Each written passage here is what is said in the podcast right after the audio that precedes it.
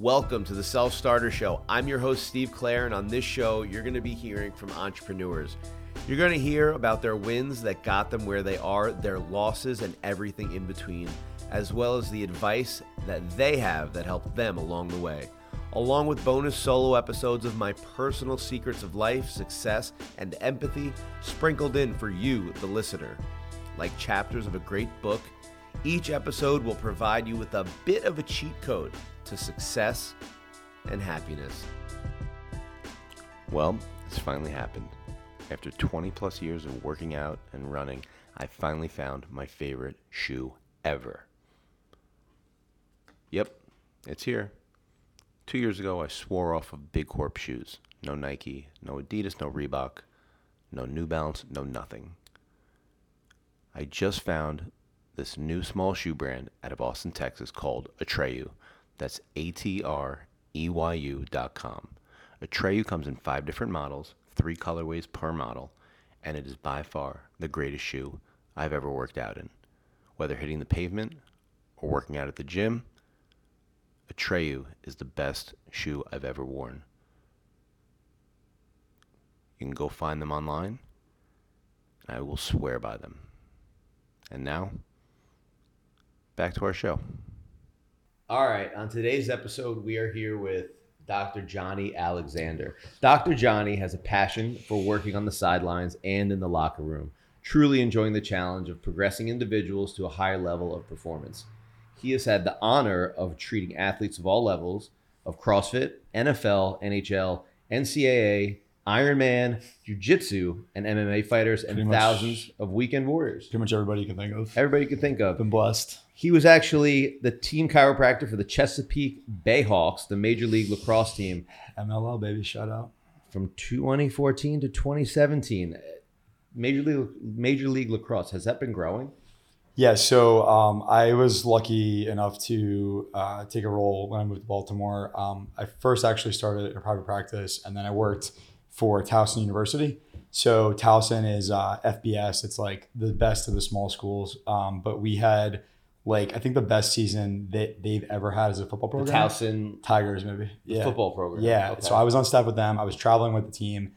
My first year there, uh, we went to the national championship. We lost to North Dakota State Wait, so you were the chiro for the for Towson University. the Towson yeah, University for football football. Um, we went to the national championship my first year there, uh, and it's you know it's it's not Alabama, but it's the FBS. It's the best of the small schools. So we went to Texas. We had a national championship game. Um, we got lit up by this young quarterback named Carson Wentz. Um, I know that guy. he was running around. Uh, he looked good. I mean, I had a front row seat, but um, yeah, it was it was fun. And then from there, um, I was able to use some connections. I got asked by MLL team, the Bayhawks. They play at Navy Stadium in Annapolis, Maryland, which is just like a really iconic building to be in. Um, blessed to be able to walk into the Navy locker room and set on my gear and uh, treat you know 20, 30 pro lacrosse players before the game, during halftime, after the game. Got really close to a lot of those guys. Um, and then I was there for a few seasons. I think the MLL um, is has disbanded now. There's the PLL and look, Major League Lacrosse has kind of taken a different direction. But um, you know, I ended up moving back to New York anyway, so uh, it all kind of worked out. Amazing. Well, I'm happy you're no longer working with the, the Bayhawks. Yeah, man, I'm here now. I'm happy you're done with the Bayhawks and have been done with the Bayhawks for over half a decade.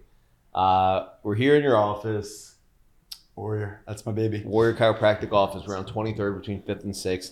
Now, tell me about where we are, Sure. because we'll go into the roots of how this came to be. Yeah. But where are we? How many people do you have working here? What goes on on an everyday basis?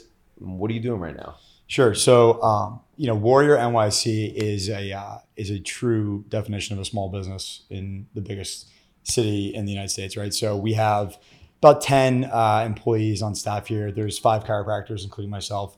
We have physical therapy, we have acupuncture, we have a sports medicine doctor. Um, we have some really good trainers that come through here. I mean, I'm trying to create this mecca of wellness and health, but really with a fitness spin because I think that the medical stuff is, you know, on one end, and then there's like CrossFit, high intensity exercising on the other end.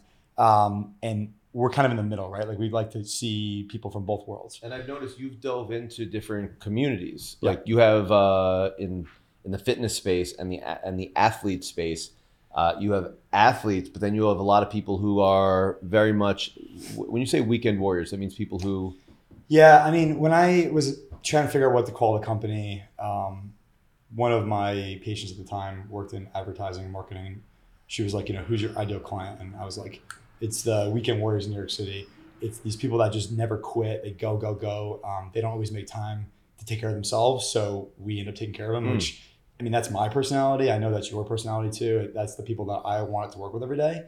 Those are the people that I want to surround myself with. So, you know, warrior is just a, it's a mantra for just kind of like doing whatever you have to do to get it done.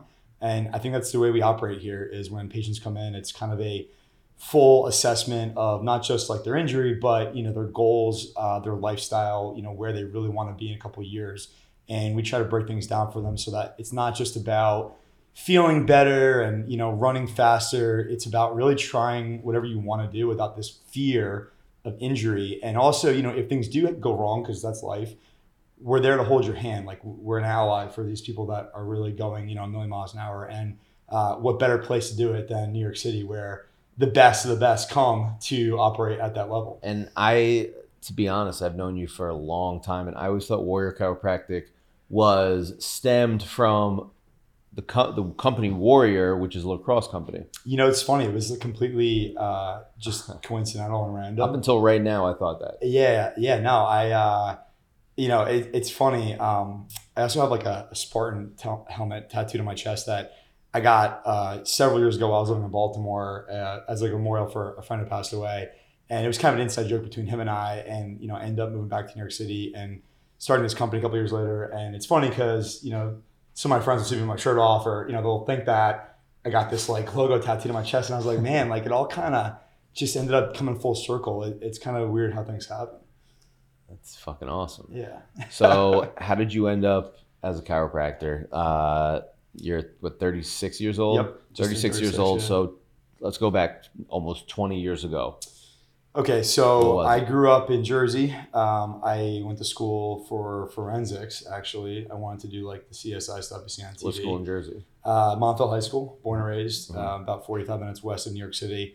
Um, it's funny because my I was just talking to my father on the way over here, and you know today's 9/11, and my father was supposed to be in the World Trade Center that day. Uh, just happened to have a meeting in Jersey City across the way at Exchange Place. So, you know, I'm I'm from here. My you know my my dad um, was you know a bank guy and you know worked downtown. So like I really grew up like in that New York City and was blessed to grow up like 30, 40 minutes away from here and just have it in my backyard. So went to school in Jersey, uh, went to Sacred Heart. Shout out to Sacred Heart University in Connecticut, and uh, I started out as a forensics major because I thought the crime scene stuff that you see on TV was going to be like this badass career.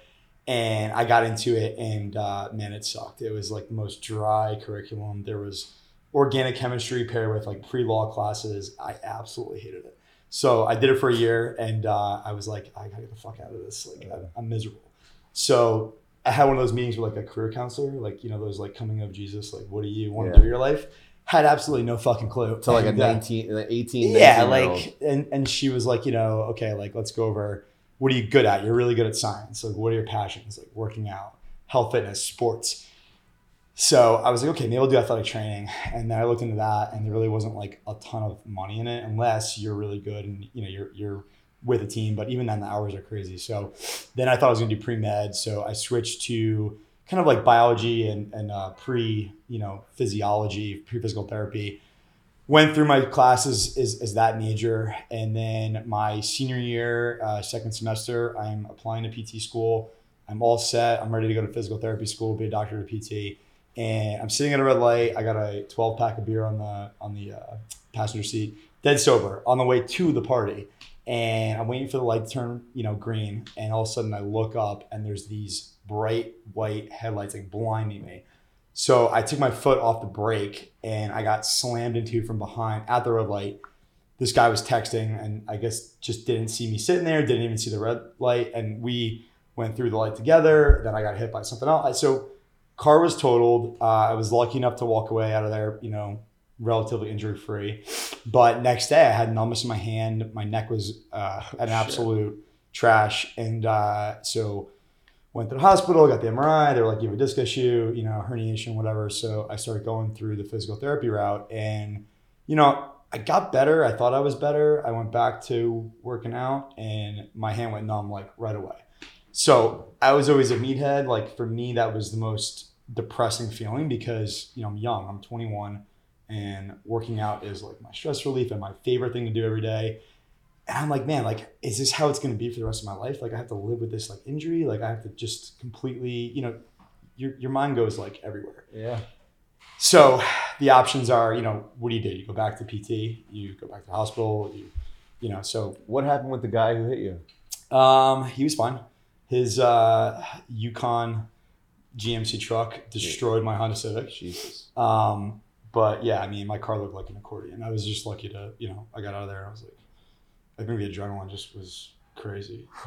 So I, uh, I ended up just by chance and desperation and finding a chiropractor in New Jersey that my dad knew personally. And uh, we went and like two, three visits and like numbness was gone, neck felt better. And I went back to school and I was like, you know, what is this like chiropractic thing? Like, what is the difference? I had no clue. So, what What was your impression of chiropractors at that point? you know, people with like, like I, th- I picture like old men with back pain, like Mhm. debilitating back pain, and just like this really boring, um, you know, back treatment only type setting. I thought like chiropractors just treat spine stuff and primarily like older people with like really serious issues. Yeah. Physical therapy was like my background. I thought that that was more for like the athletes and the sports people. So I started doing my own research and I was like, okay, if I want to do chiropractic instead, can I do it and also specialize in sports medicine Instead of instead of PT? gotcha. Because in my mind, you know, chiropractic was back and spine and like that was it. Which right? it is, but mostly, right? And then PT, you think of more like athletic injuries and people that are rehabbing stuff like ankle sprains, knee Mhm. pain, shoulder pain. So what I found was that there are chiropractors who were doing what I wanted to do, but very few of them and very very few good ones. So I went and contacted a few of them. I shadowed them. I spent some time in their office and I was like, I have a really cool opportunity here because I mean this was like 15 years ago. So I feel like right now I know I'm one of the you know pioneers in this game of chiropractic and sports medicine. There's not a lot of people that are doing it the way that I want to do it. And for me as a mentor now, mentoring some of the younger people and like having people in my field reach out to me, it feels really good because I know that for the last 12 years I've been changing the game and you know when I'm done with it, it's not going to look the same. Chiropractic in general, you know, is is is uh is changing, but you know, I like to think that when people think of like sports chiropractors and chiropractors that are in the gym with you and working with high level athletes, like Johnny Alexander is going to be one of the names that comes to mind. amazing. So, life changing moment. You just you finally have that. You didn't have to sit down with a with a guidance counselor and figure out what you want to do with your life. That kind of like started the wheels turning in your head. Yeah. Then you have this life changing moment. You kind of see what you want to be doing. You see how this guy changed your life.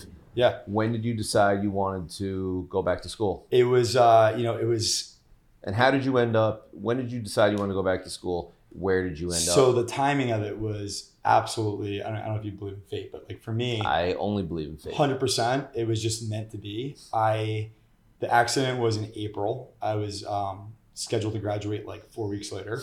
I was not even done with college yet. I had been applying to physical therapy programs and getting in, and I had like one month to do it. So I started applying to chiropractic school also. And I remember it was like two weeks before my graduation. Everybody kind of was ready to graduate college, partying, like knowing what they're about to do with their lives. And I was like, every morning, like waking up, like trying to figure out, like, do I want to be a chiropractor? Do I want to be a PT? Like, where am I going to go to school? What am I doing? And I'll never forget that New York Chiropractic College, NYCC, where I ended up going for my grad program, called me and they basically were like, hey, look, like, we really want you to be in this class for September. Um, we're saving your seat, but we can only save it for like a few more days. Otherwise, we have to offer it to somebody who kind of is after you on the admissions list. And I was like, I think I got to do it. So I luckily didn't have to even change paths. I didn't have to take another class. I didn't do anything Oh, other than just like make that decision at the last minute. And then, uh, yeah, I spent the entire summer just like getting ready to go, researching chiropractic, looking at some of the stuff in physical therapy that I wasn't happy with, that I didn't want to do, and make sure that when I got to chiro school, I knew that I was gonna like have this different blend of treatment style. And uh, yeah, man, the rest is history. And 12 years later, here we are. So when you get to chiropractic school now, four months later, what did everyone else look like? So you, Yeah. someone who's an So different. athlete, you work out, Yeah. you know, five six days a week at least. What did everybody else in your class look like? You know, um, when I got to chiropractic school, it was such an eye opening experience because, you know, I came from college, right? I was friends with the athletes, lived with baseball guys. Um, I was a president of my frat, like, you know, I had a good time. I get to chiro school thinking, like, oh, this is going to be like college again, right? Like four more years of like, you know, studying and like having a good time and working out. And I get there and like, class is really small. Everyone's like really serious. Um, most people there had figured out that they were going to be a chiropractor way before that. Could anybody in the room lift more than you? A couple guys, yeah, I, I can shout some of them out. But you know, there was a small group of like former athletes, athletic people that I just immediately kind of found, and that was my click for three years. But most of the people in that room had been, you know, their dad was a chiropractor, mom was a chiropractor. They grew up going to a chiropractor. Uh, they had been interested in it. Some of them worked at a chiro office. So like there was even people in my class who like knew how to do chiropractic adjustments before we even learned how to do it, like a Uh-huh. year. So it was a little intimidating. Also, you know, my doctoral program, you know, um, people make jokes like chiropractic's like not med school, it's fake med school, you're a fake doctor. It was really tough. Like the curriculum I went through um, was basically the same as any medical school. I mean, the, the, the bio and the science and the organic chemistry and the neuroscience and the anatomy, like you're doing all the same stuff as MD students for the first two and a half, three years. And then the difference is that MDs will, will do like a fellowship where they specialize and they go to residency and they'll work in a cardiac unit for three years if they're gonna be a heart doctor. You know, for chiros, you're doing all the same core curriculum, but then you just go to a clinical and become a chiropractor. So there's a little bit less education, but not on the science side. It's really on the specialization side. So um, I was, you know, I felt like I was going through med school. I mean, you studied every day, start to close, and uh, yeah, I mean, I, I was lucky if I like got out once a month. It was not, it was not fun at all. Chiropractic school um, was, you know, unbearable at times, but you know, you just get through it. Where were you else. living when you were at chiropractic school, and what was your life like? Uh, I actually cried. Um, I'm, I mean, I'm man enough to admit that I cried the first weekend I was there because, you know, I'm kind of a city guy. Like I grew up spoiled with New York City in my backyard, New Jersey, suburbia, but like million things to do, places to go, good looking people, fun people. You know, I, I moved to the Finger Lakes, which is uh, a four to five hour drive straight north. And the entire ride there, all you see is cows and farms and like it is like no man's land and you get there and it starts snowing like early on like october and november and the winters there are brutal. I mean there's a few hours of sunlight in the middle of the day but you wake up and you go to class and it's pitch black and there's ice on the ground um, and then the end of the day you know you get out of class it's already dark out. I mean i was like seasonally depressed three years around. So i just kept telling myself like you got to get through this and um, you know no offense people from upstate new york i'm sure if you grew up there it's like a lovely place and the summers are absolutely you know amazing there. Like the the water's blue and it's clean Uh-huh. and no humidity. But like for me being a city guy i was like way out of my element. Was there ever a moment where you were like, you know what, fuck this? i there was a chiropractic school in florida Mhm. daytona beach that i had also been eyeing. I kept telling myself i'm going to transfer to daytona beach uh, you know like next semester. And i just kept saying that. And my you know the truth of it is like i didn't really have a life like i was studying anyway. So i was there for the right reasons and i felt like i just needed to see it through.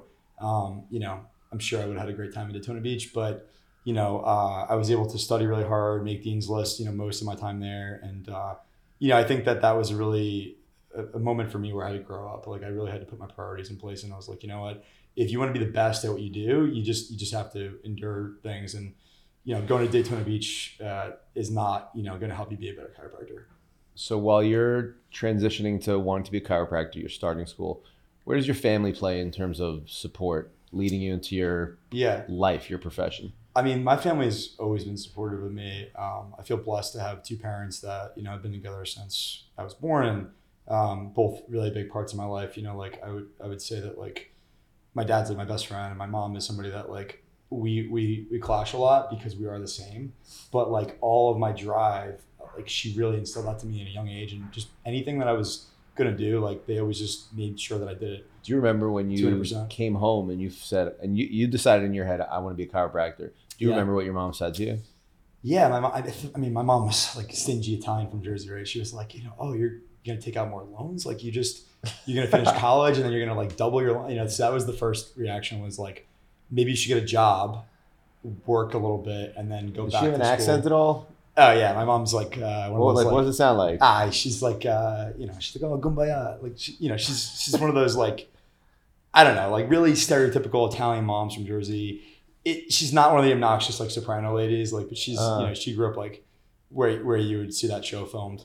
Um, Like Johnny, what, what are you gonna go get a? we go back to school, pay more loans? Get Yeah, a job first. I think the first reaction was just like a shock of like you're gonna go back to school, like Yeah. not make money. I just like you. Everyone waits till they graduate college because they're broke, and then they start working it off, and like that's what most people do.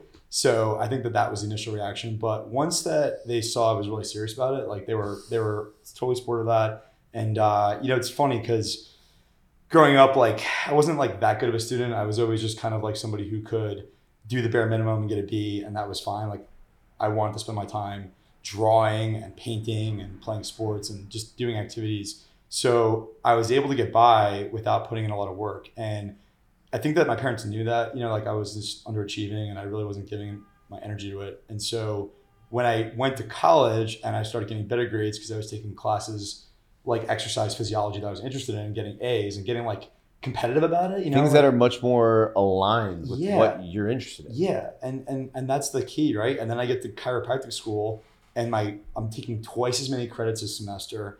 The classes are really hard, and I'm on dean's list. I'm an A student, so it's like what went wrong, right? Like you're talking about somebody in high school could barely get a B, uh, Now, what went wrong? what went right? right? I, I think that that's you know when kids reach out to me and they're interested in the profession and they ask me a lot of questions. They say they're scared to kind of get into it because it does look like it's a tough curriculum and stuff. I'm like, you know, if you're if you're passionate about it, you're gonna eat it alive. Like you're just Yeah, and if it. you're not scared, then Yeah. that's a problem. Yeah, yeah, exactly. You You should should be a be little scared. nervous because it, you know, it is a profession. We do want to weed out the bad ones, right? Yeah. So I'm happy it was. I'm, I'm happy I busted my ass. and like, I don't know if I could do it again, but uh, now that I'm on the other side of it, man, I wish it was harder. Like it, it should be. Like it should be really, really tough to do what we do because we are blessed to work with some of the best patients in the world. So you graduate, you go from five hours north of New York, New Jersey, to now five hours south Yep. of New York, New Jersey. Tell tell me about that. So going back to what I was saying earlier, you know, about Fate. well, when I was becoming a chiropractor and I knew that I wanted to work in sports. Mm-hmm. and treat athletes. There is not, there was not a lot of mentors who were doing that and people that I could look at and say, that's who I want to be in five years. So uh, the options were limited, and I was just deciding on, you know, the fact that I wanted to be working underneath the best of the best. I didn't care where the job was. You know, I, I was looking all over the country, and there was a really good chiropractic team in Baltimore that was treating guys on the Ravens, the Orioles, Towson, Loyola, Hopkins. So, you know, I, I didn't really plan on moving to Baltimore. It's not like I woke up one day and was like, I can't wait to live in Baltimore, Maryland, you know, but I found this opportunity there and I was like, I have to do it. And I went there for four years and made some of the best friends of my life. I love Baltimore. But for me, like New York City was always calling me home. Like I just knew that eventually, like when I started my own thing, it was going to have to be here or nowhere.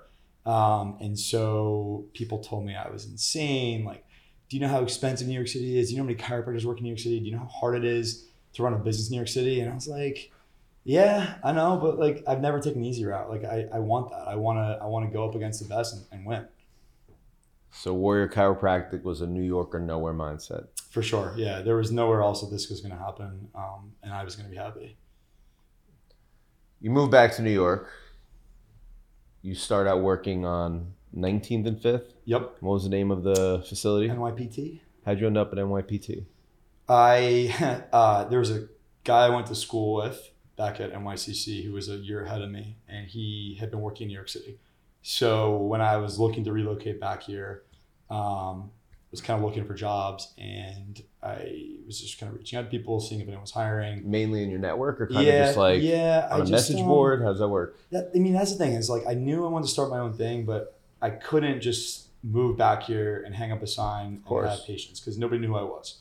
You have to build that reputation up. It's also not smart. It's also I mean, Right. think about looking back. Thank God you didn't do that. Right. Like how long does it take to like get a reputation and get Yeah. busy and meet the right people? Years. So I was deciding on the fact that I was going to work for somebody else and hope that it grew into something bigger. And if it didn't, I would just start my own thing. Um, so he reached out to me and was like, "Hey, you know, there's a PT that I know uh, who would bring in a chiropractor if you're willing." So you know, I, I came and met him, and I was like, you know what, like, at least I'm gonna have some freedom. Like, he seemed like a pretty, you know, chill boss, and he seemed like he understood that I was good and that he was. Practice had good, great reviews. Yeah, It was a great space. Yeah. The location was great. Yeah. Uh, was there any negatives about going yeah. to work there? Yeah, I there? mean, so you know, I was the only chiropractor there. I was working for That sounds awesome. for physical therapy uh, group, which yeah, it was great Yeah. in the beginning. Um, it just uh, it came down to two things. You know, number one, financial stuff. Like I was crushing it for them and not really seeing much of it on the back end. Is that common for someone who's as fresh out of school? Oh yeah, but that's the thing is I was four years out and I had a really good reputation and I knew I was good, so I just immediately was like, I need to be making more money. Um, but you don't just say I want more money; you got to prove it. So I, I stayed there for a year and I just was like, you know, here's the books, here's what I'm doing, here's what I'm bringing in. Everybody's here to see me.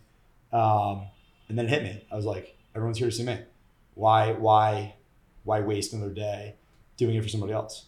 Um, and so I approached them and I said, listen, you know, I really want to start my own thing. Um, I'm happy to kind of stay on here part time and help you guys transition me out or hire a new chiropractor. So um, that's what we did. And uh, yeah, I started Warrior as like a side hustle. And it was one day a week on my day off. I would go down to East Village, treat people, and then run back to the office up here.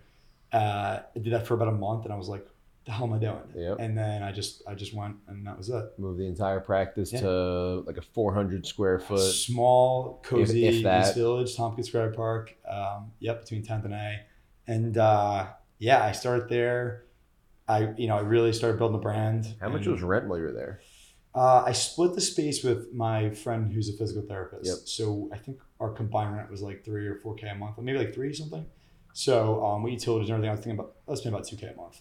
Um, that was in 2018. Yep. 2018. Yeah.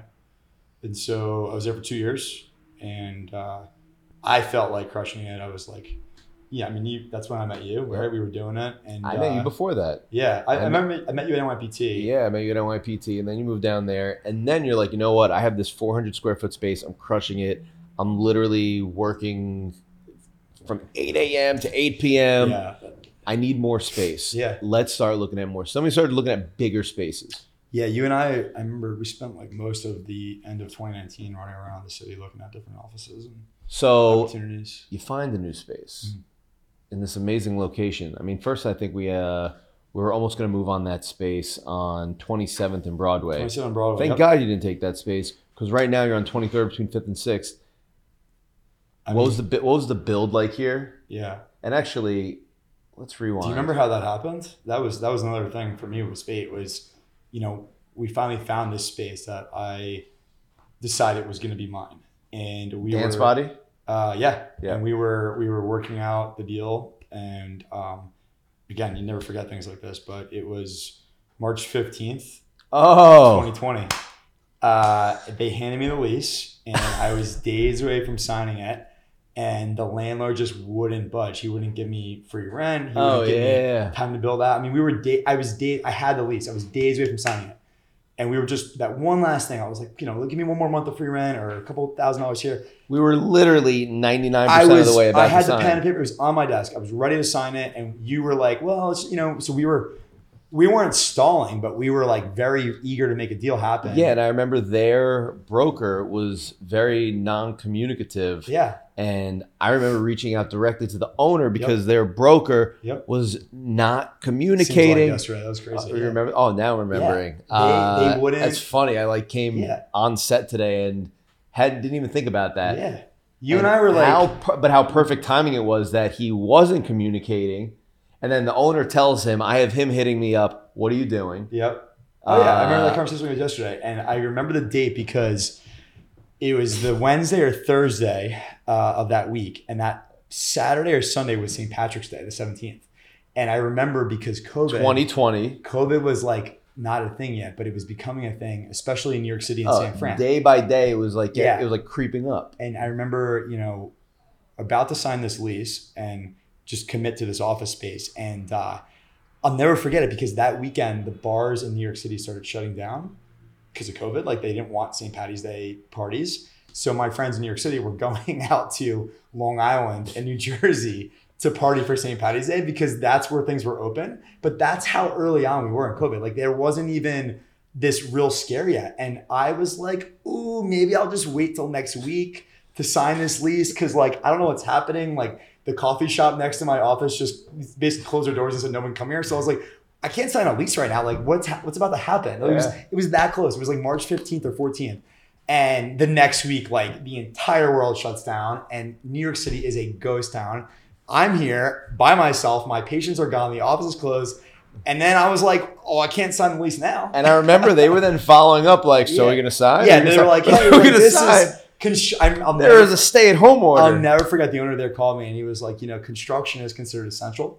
So right Yeah. now, if you want to sign and do your build out while everything else is closed because nobody else is working, and I still was considering it. I was like, well, that's actually Yeah. that makes sense, right? Like when we open up again, my Yeah. office will be done, this beautiful space. I was thinking like, you know what, like maybe like a month or two without people coming in would be the ideal time to do a and we didn't know what the timing was gonna be like. God, we if were like- I mean, nobody did, right? If- Nobody- If, you and I knew, Oh, dude, I we were doing this remember. for years, we would be billionaires. Like, I remember I looked to uh, to get TMB masks made, yep. And just because like oh, it's gonna be about two months, Yeah. like because you know I'm all about fucking branding. and I looked, and it was like, oh, the masks are gonna, the masks are gonna are gonna take about 90 days to get here. Yeah. 70 to 90 days. I do the math. I'm like, May, June, July. Ah, I'm not gonna get it till like the end of the summer.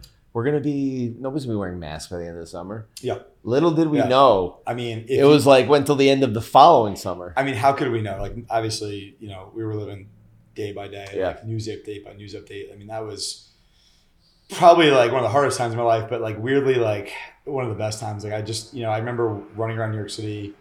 Nothing was open. There was, I mean, I've got videos on my phone. There was nobody on the streets. Uh, I remember just it was like it was like Lord of the Flies. It was like trying to figure out like who was still here, who had an apartment we could hang out. Like people were like you know not willing to gather, so you had to be like cool with one person, and then it was like did you hang out with somebody yesterday? Like it was like a really weird, like don't ask, don't tell thing. And I remember going up to Times Square on a city bike, uh, and I was like, I gotta see like Times Square. And I have videos on my phone. There's nobody in Times Square. I mean, I don't know if anybody will ever see Times Square that empty as I did. Uh, and I remember thinking, like, what a cool opportunity to get a photo. There wasn't even somebody there to take my picture. I have selfies on my phone because I could not find somebody on the street in Times Square, in New York City, to take a photo of me. That's that's I mean unreal to believe, right? I mean, think about what Times Square looks like now and always. I couldn't find one person. There was police officers that were in their cars with the windows rolled up, didn't want to be bothered, and there was uh, a few crackheads, you know, that I was like, maybe I'm not gonna Yeah. ask them for a photo up, but that was it. It was just me, the crackheads, and NYPD. So how did how did COVID, whether positive or negative, how did COVID affect your business? Uh, I mean, look, we were lucky to survive COVID. Um, what I do is an in-person thing. It's very Oh, hard to adapt Literally, to a mobile lifestyle. You, you can you do your job? Have you ever done your job without touching somebody? I tried. Uh, I mean, we did like virtual, you know, stuff where I was working with people's exercises, and you know, it was more like personal training. Kind of like on uh, Zoom, like kind of like giving people like PT was- instructions. Yeah, like we were going over their exercises, and they were telling me about like the crazy workouts at home they were doing, and just you know, we were trying to invent ways for them to like work out without equipment. Um, but it was really stressful. I mean, I lost about 50 to 75% of my patients uh, in 2020 because everybody just left New York and there was Mhm. people that never came back. Um, there were patients that I had been treating for two, three years that were coming in every week that I haven't seen since um, that just left. And I understand like people were, were over it, you know, and New York got hit right away and the hardest and it took the longest to come back. So I think a lot of people gave up on New York City. They, they went to somewhere else with more space and outdoor, you know, I get it. So uh, for me as a business owner, it was devastating but the um the fire inside of me i just you know i was thinking okay like we're gonna survive we're gonna endure you know thank god i had two years under my belt of seeing people and making money and stuff you know and thank god i didn't sign that office lease because i would have been in for like thousands of dollars a month while nobody was there so in a weird way like it all worked out um i think it was god testing me you know how bad do you want to do this you know like are you are you willing to commit the way that you said you are and uh, I spent that year just really focusing on you know what I was going to do that day, waking up every day, pretending like you know things weren't going crazy. You know, not watching too much of the news. I, I would get up, I would have my routine, I would go work out, I would go for my run, I would pick a new place in the city that I want to explore that I've never seen before, and I would run there.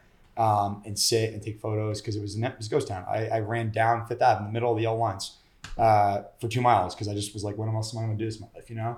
Uh, I went to Brooklyn and to Astoria and you know places that I haven't been really back since because like during that time it was just so easy to get around. Like it was, it was like every day was just kind of like a what are we gonna do? But I felt very very, you know, committed to putting in positive hours every day. Whether it was connecting with an old friend, you know, playing poker on Zoom with some guys. Um, I mean, we, you know, we we survived. But yeah, I remember trying to find like groceries sometimes and like where could I go and like there was I remember in the East Village, I was trying to find like a coffee shop that would just give me like a hot coffee just because I was bored and wanted to like go get a hot coffee. And I, I, there was, I tried like eight places before I found one that was open. They had like a little window and like, you know, stuck the coffee outside. Um, but again, like, I mean, I hope to God, like, not, I hope we never see that again. No, But, we will. um, we, it, it'll never get that catastrophic. Yeah, you'd hope so, right? But I mean, for me, I, I think that was just a, uh, a oddly, you know, pivotal time in my life. And at the end of that year, I found this space. We moved in, and I was ready to go. Like I've never been more hungry. How long was the ramp up for this space? Signed in January. Build out started Valentine's Day, and we opened April first. So it was about two three months uh, of just like getting this space ready to go. We moved in, and then um, you know I think the first year here really was a lot of like growing pains and things that we needed to uh, change. You know, new EMR, new service, new staff. Um, you know, we had some turnover in the beginning. Like I, I think it was just it took a, year to really work out the kinks. But uh, I mean, I think since since really the beginning of 2022, I mean, I think we've been we've been a machine. And um, Hundred percent. So you have an amazing staff. You have. I mean, when I come here, I go see Alex. yeah, I love Alex. It's great. Oh I love Alex, and he he's the one who works on me now. Yeah. Uh, so it's the people that are in the house that keep people coming in. Yeah. But getting them in the door first is a matter of them wanting to come work with Dr. Johnny. Now Yeah. let's rewind. Yep. Pre-COVID, uh, you not just from your great branding, but you put your your name on the map from being on a TV show. Oh yeah. So, right? Yeah, I'd Yeah, say you yeah. get you got a, a lot of notoriety. You got in fa- you got in front of millions of millions of people because Yeah. you made it to the finals on uh, Temptation Island. Temptation Island, yeah. that the original reboot. Yep. Tell us about that.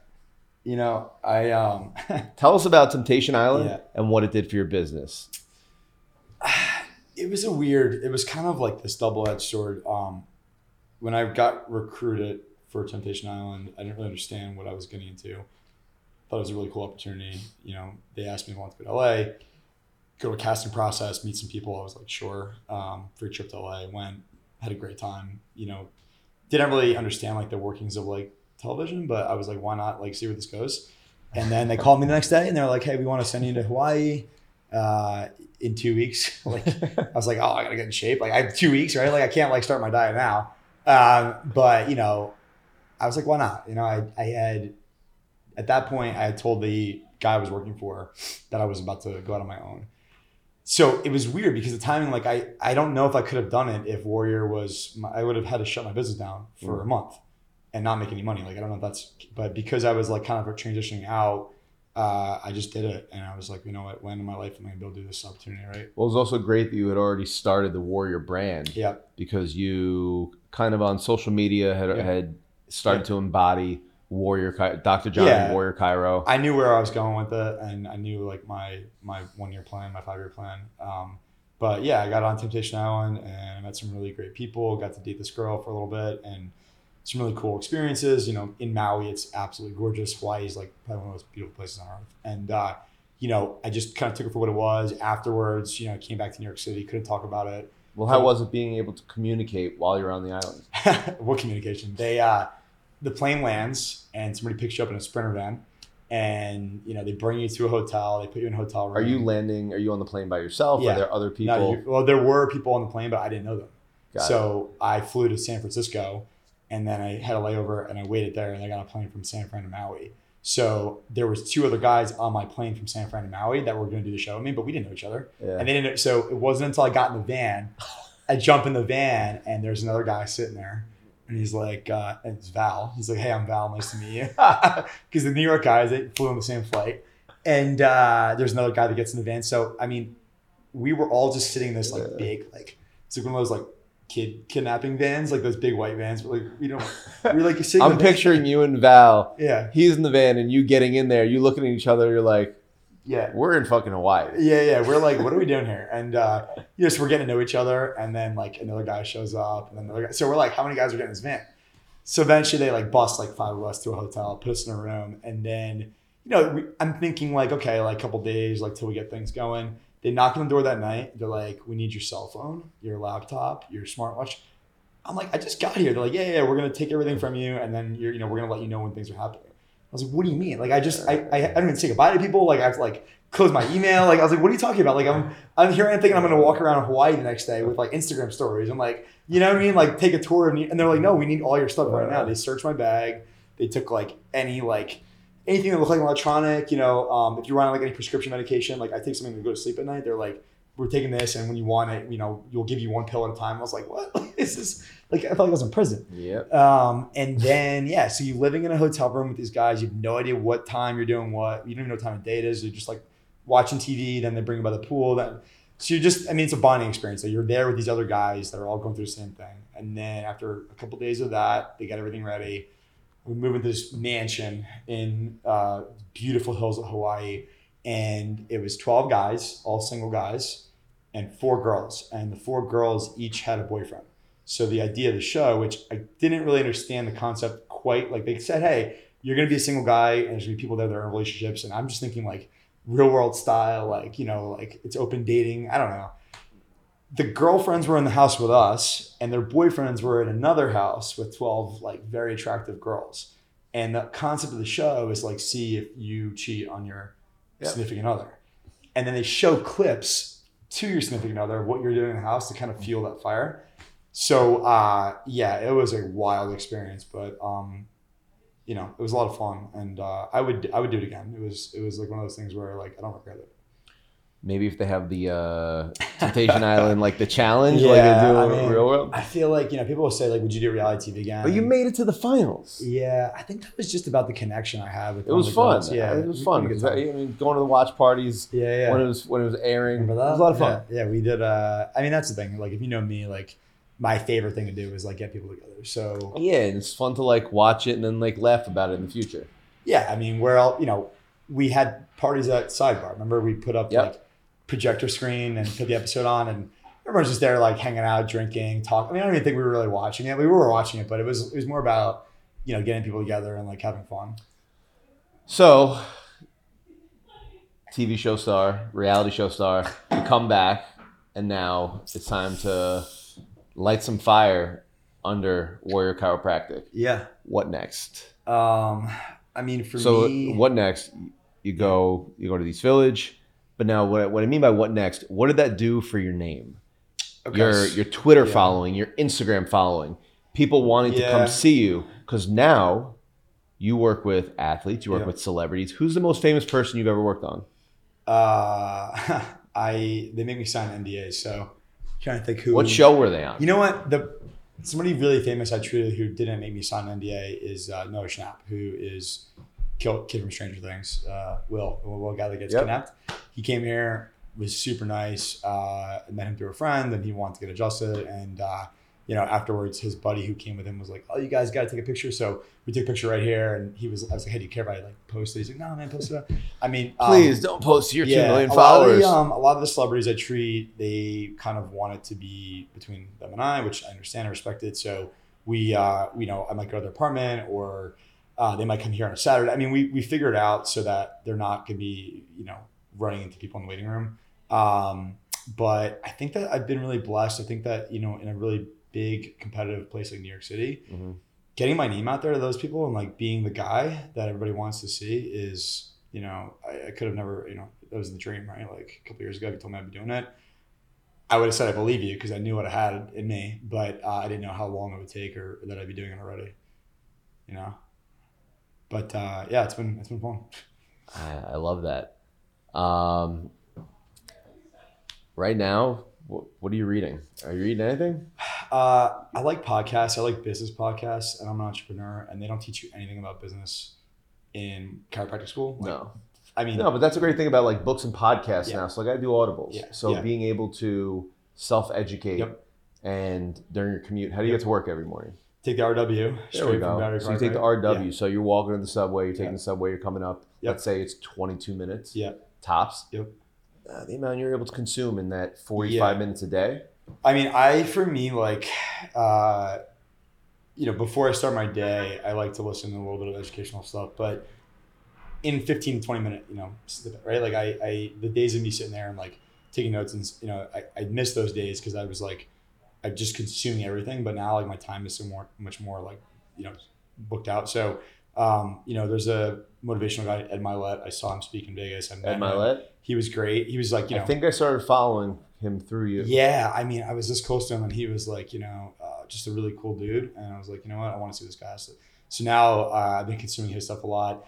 Gary Vee, I know he's like, you know, like an old school guy, but he was like one of the first people I started listening to when I was going to go out on my own. So um, I still get really excited when he puts up stuff every day. And, you know, he's a guy, he's like a local guy, Jersey guy, and he's got like a cool attitude. Like, I, I like looking up to people that I would want to spend time with, you know? How do you think Gary Vee's vibe? Uh, how do you think Gary Vee has impacted your life? I think Gary Vee just, you know, from the start taught me about, you know, just making it about the customer and really just like empathy, like actually connecting people. And like, you cannot teach that in school. You cannot teach empathy. You can't teach learning how to care about somebody.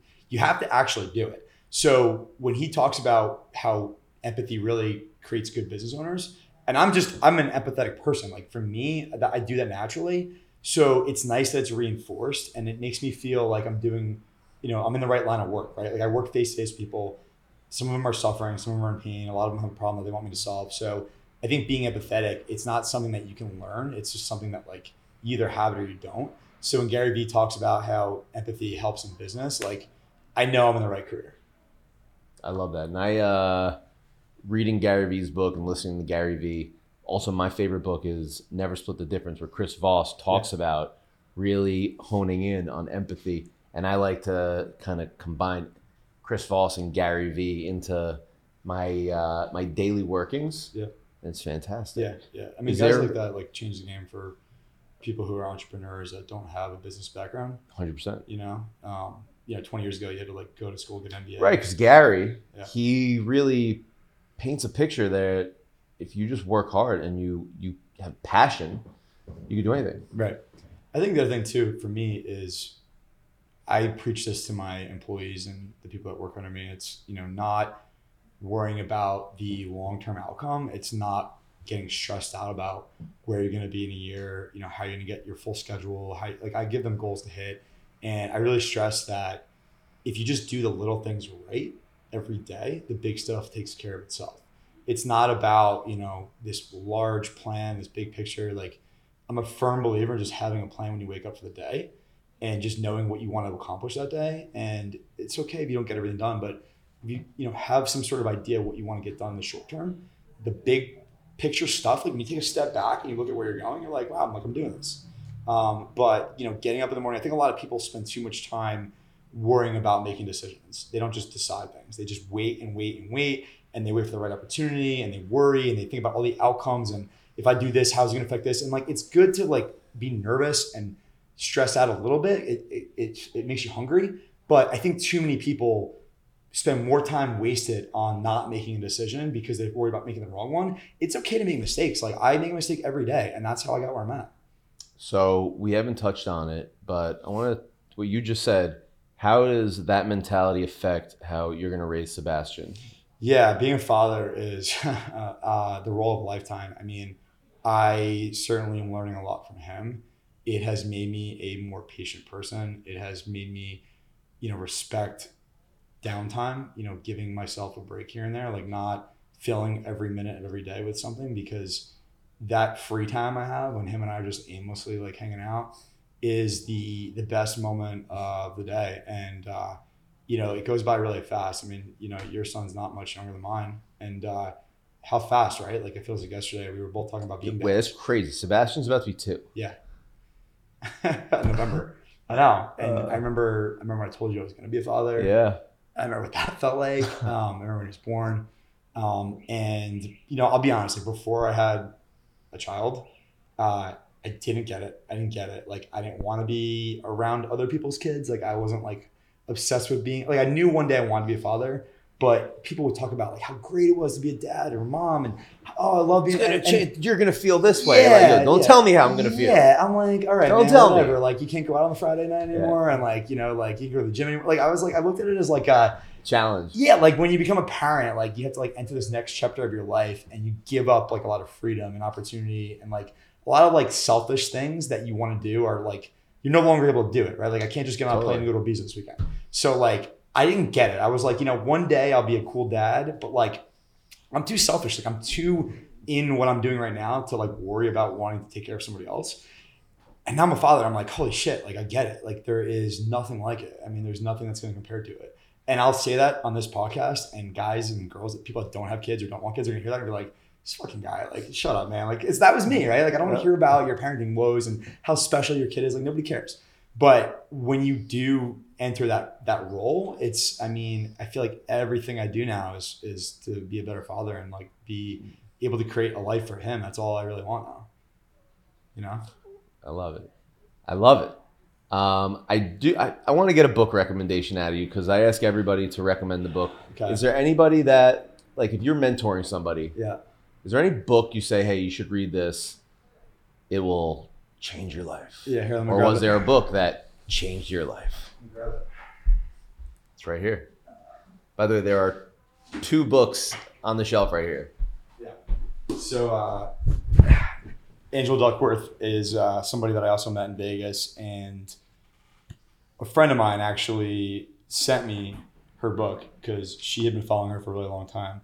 And this is what I'm reading right now. And honestly, I think it is one of the better books I've read in my lifetime. It is very consumable. It's just kind of a fun way to talk about business and entrepreneurship and it, it you know reinforces some of the stuff that I was saying before about you know just not sweating the big stuff, just really like accomplishing like little things every day, um, and making sure that like you don't lose the focus of you know what you why you got into it in the beginning, and the things that you want to you know be proud of one day. Um, I you know I think that that's somebody that like I immediately can look up to. Amazing. Now, for me, for everybody, for Sebastian, give me one word of advice for anybody trying to make it. Word of advice for somebody trying to make it. Um, me think about this. Uh, when I when I first decided that I was going to become a business owner, I was going to do it for myself. I had really I didn't have many people to look up to, like in a sense of like who is doing what I want to do. The people that were mentors to me, I had already worked for, and I left. Like I, I worked for them and I quit, right? So I can't call my old boss and be like, "Hey, like, how did you open a business?" Because it's like I'm not like their employee anymore. They're gonna be like, "Screw up," you know. Um, so You don't know you couldn't have called them. I, I mean, I did, and we had those conversations. But there's certain things I was just like, you know Right. what, like I got to figure this out on my own. The biggest thing that I could preach to somebody who wants to start a business or really just accomplish anything is you have to have people in your life that are going to believe in you more than you believe in yourself. People that on your hardest days, you know, when you want to quit, they look at you in a light that you don't even look at yourself in. Like you can go to them and feel like a failure, and they're going to remind you, you know, you're crushing it.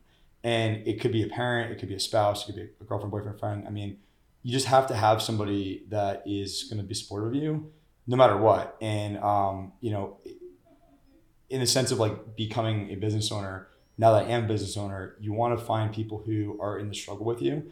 Find people that are going through what you're going through, connect with them because I promise you that no problem is unique to your situation. You might feel like you're the only one going through this or with a hard day, but if you can connect with people who are also struggling in that same like grind mentality, it, it, you realize you're not alone. Like you realize that there is a tribe of people who are going through what you're going through, and that's so important for me as you know, as a business owner and as a father and as a friend, like having people to look up to and just compare notes with. It, that is everything. You know, finding your tribe and finding your your inner circle, and you know, especially in New York City, like it's a huge place. So you know, it's not about having a million friends and a million people to call. It's it's really about just finding a few good people that you can be honest about, you know, with and, and struggle in front of, and, and just let them pick you up.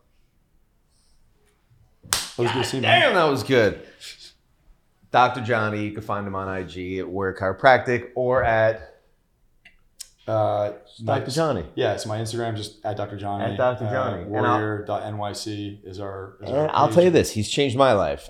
Came into him years ago. This is after we were already homies with a big shoulder issue, and right, yeah. he got rid of it. It was one of those thing, one of those things where he was talking about. Um, I thought that I was going to have this injury in my hand for the rest of my life, and then a PT changed it. I thought I was going to have this shoulder issue for the rest of my life. He got rid of it. Uh, Thanks, man. then we go like uh, no actually it was about a year and a half before that i couldn't bend down past like 90 degrees. I walked out of there feeling like a million bucks. Cupping when he introduced me to cupping changed my life. And even to this day like i come here probably once a month because i, I lift heavy and at our age Yeah. injuries happen or well injuries? Yeah injuries happen and uh, things pop up. So And I'm a big, you know, the entire warrior mindset is fixing things before they're broken and really maintenance care and wellness care and like preventative stuff before it is a, a painful inflammatory process. Like getting you to be able to be the best version of yourself, whether you are in pain or not. Like the older you get, the more you get it. It's like you want to wake up and feel like your best. And if we can help you accomplish that, that's literally why I've gotten this profession. which is why i stopped drinking All right. Stay strong. And uh, I'm happy we did this on 9 11. God bless yeah, America. Yeah, crazy timing, but